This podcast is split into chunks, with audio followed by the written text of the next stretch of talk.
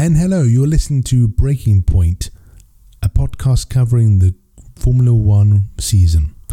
And in this review, we look at the results of the Chinese Grand Prix. Now, it's very tempting to actually go into the finished race results, but the more interesting times are the qualifying or, in fact, the starting times. And if you look at the, the gap, which is virtually nothing between each team, team, it's amazing. The Mercedes, the Ferraris, the Renaults are almost posting identical times.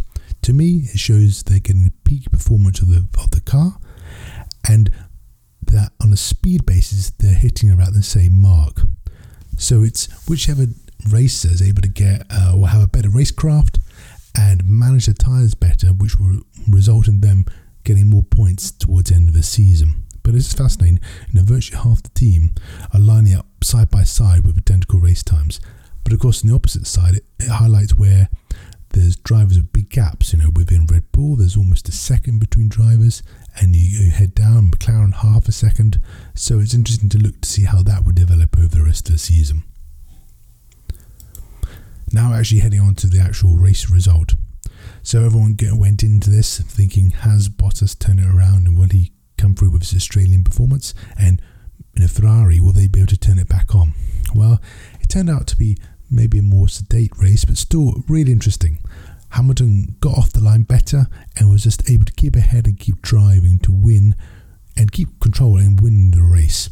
Bottas, though, in past years would have faded, but this time to finish within six and a half seconds of Hamilton in a strong second place shows his performance has improved, but can it improve further? I think the more interesting race towards the top was around Ferrari and Red Bull, and it's one of these rare cases where a car further down caused a knock-on effect to teams further further ahead of them. So in this case, Verstappen was looking strong.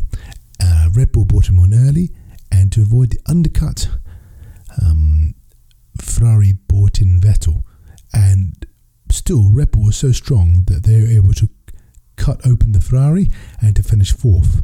So in, in a race where maybe if team orders hadn't played, Ferrari should have at least finished third and fourth. They came third and fifth, and this goes to down to the strength of Red Bull, but also maybe behind the pit lane, the um, the lack of clarity upon the strategy they should be approaching with their drivers.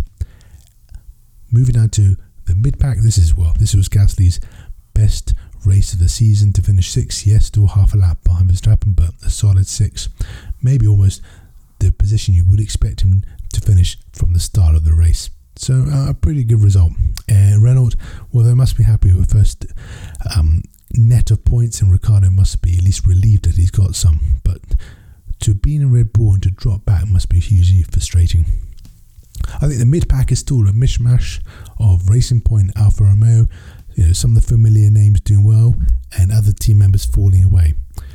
I think the standout driver of the day, though, was Alexander Albon. New to the season, to start in the in the pit lane and to come through to 10th and get you know one point over this race was an amazing result. You know, new to the circuit, new to the team, and new to Formula One was a solid result and shows what promise he has for the rest of the season.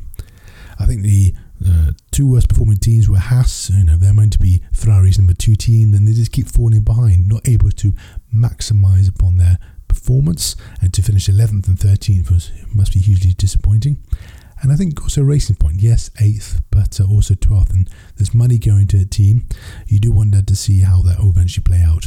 And I think finally, McLaren, yes, they have one or two incidents at the start, but it doesn't seem to be able to click together and to, um, you know, well, to have 14th and um, you know, retirement is not a good result for a team. So I think some teams will be quite despondent, but it's about turning it around for the next race. Otherwise, Mercedes, McLaren, and Red Bull still lead the race, still lead the season. And that's it for this podcast. Thank you.